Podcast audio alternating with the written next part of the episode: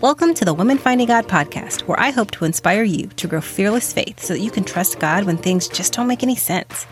I believe that the key to walking in fearless faith is a closer relationship with God, but it's hard to trust someone you don't know. When you truly get to know God by digging deep into Scripture and by talking and listening to God in prayer, you can overcome anxiety, heal from past hurts, and live life fearlessly and confident, knowing that He is fighting for you. It's not always easy or pretty, but when you do the work, it's 100% worth it. I'm your host, Latoya Edwards, Christian life coach and a former scaredy cat. On this show, we will discuss how to be bold and courageous during the hardest times of your life. Through this podcast, I share encouragement, biblical truth, practical tips, and real talk to help you learn how to grow closer to God during the best and worst times of your life. I'm so glad you're here with me. You're listening to episode seven of season one of the Women Finding God podcast. And I have a little question for you.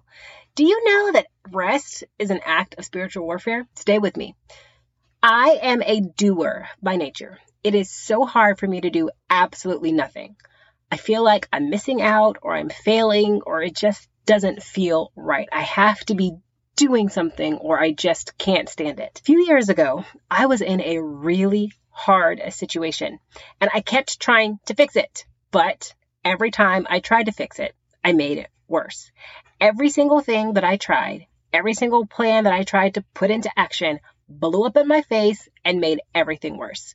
And then I kept looking for help, but time after time again, I was told no and no. And I never found any help. So eventually I realized that there was nothing that I could do. It was completely out of my control. I had to take my hands all the way off the whole thing. And it was scary. I mean, like, if I wasn't doing anything, what was going to happen? End of the story. Things eventually worked themselves out. Probably because I finally got out of the way of God's will. So a mentor gave me some wonderful words of wisdom during that time. She pulled me aside and she lovingly said, Latoya, you know, sometimes rest is an act of warfare. Does that ring true in your heart today? Because she was reminding me that I did not need to run myself in the ground and be battle weary all the time in order to fight. That I could rest knowing that God was in control and that I could actually be ready to move when He said so. Right? Thankfully, I have learned most of my lesson and I am more apt to rest than to get battle weary in situations. But it took me some time to learn and to embrace and actually walk that out. And so I want to dig into scripture for just a few minutes to look at the prime example of resting, of resting when hard times come. You are able to grab your Bible, grab it and go to Matthew 8. If you're not able to get to your Bible, listen to me and then go get your Bible to make sure that I'm not making stuff up. So, Matthew chapter 8, verse 23. This is when Jesus calms the storm. And when he got into the boat, his disciples followed him. And behold, there arose a great storm on the sea, so that the boat was being swamped by the waves. But he, Jesus, was asleep. And when they went and woke him, saying, Save us, Lord, we're perishing. And he said to them, Why are you afraid, O you of little faith?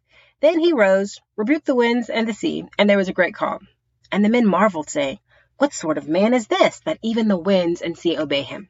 So this is Matthew chapter 8, verses 23 to 27. And I love this story or this account in scripture because it's got such an important lesson. So in this story, we see Jesus and his crew. They're in the middle of a storm. Jesus is taking a nap. The disciples are losing their ever loving mind. They were focused on the scary storm. Jesus was focused on his Father in heaven. So when we are walking through hard times, we have a choice to make. Are we going to be like the disciples? Or are we going to be like Jesus? Can I encourage you?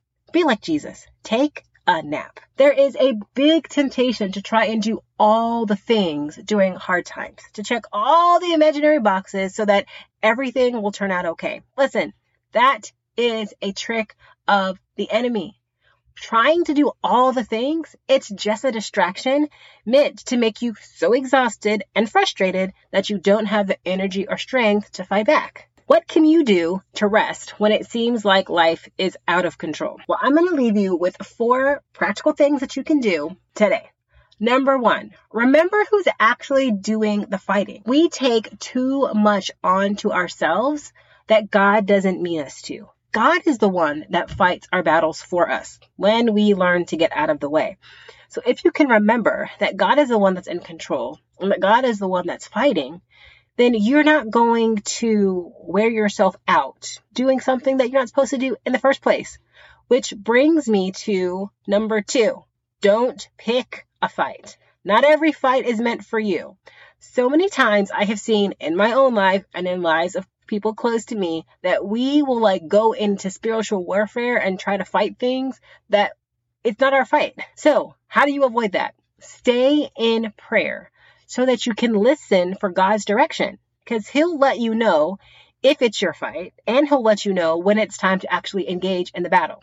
Remember, number one, who's actually fighting? Number three, stay in community. There is a reason scripture commands us to gather together in fellowship and worship. You need other people to walk with you, to hold you accountable, and to pray with you. All the way back in the Old Testament, Israel's going to war. Moses says, Listen, as long as my hands are held up high, we win. Now, that was a long battle. There was no way that he was going to be able to hold his arms up the entire length of the battle. He had to have help. He had to have somebody bring him a rock to sit on. And he had one dude on the left and one dude on the right to hold up his arms for that victory to happen. You cannot, you cannot, you cannot walk through hard times by yourself. You have to stay in community. We're not meant to fight by ourselves. And number four, take a nap. I'm serious, y'all. Literally, get into bed, get on the couch, grab a blanket, close your eyes, get some rest. Rest is an act of warfare, and here's why.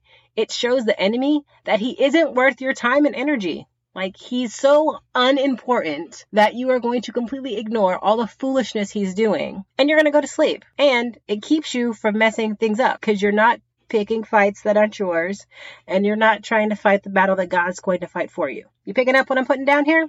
So, when you are walking through hard times and you feel exhausted, it's probably time for you to sit down and rest. Remember, in wartime, even our soldiers and men and women that are serving in the military get time off for R&R. They know that they need that time to get away from the battle, to rest, to relax, to recharge. And the same thing goes for you and I.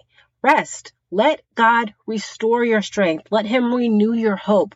Let Him whisper into your ear and pay attention to what He wants you to do and doesn't want you to do so that you can actually stay in the fight all the way to the end all the way to victory. Thanks for joining me on the Woman Finding God podcast. Do you want to be a woman with bold and courageous faith? Then make sure to grab the Fearless Faith Roadmap. This is a resource I developed just for you, and I share all about it in episode two Six Steps to Bold and Courageous Faith When Life Gets Hard. You can get the roadmap for yourself at latoyaedwards.net slash roadmap. And don't forget, sometimes life sucks, but God is always with you. Be fearless.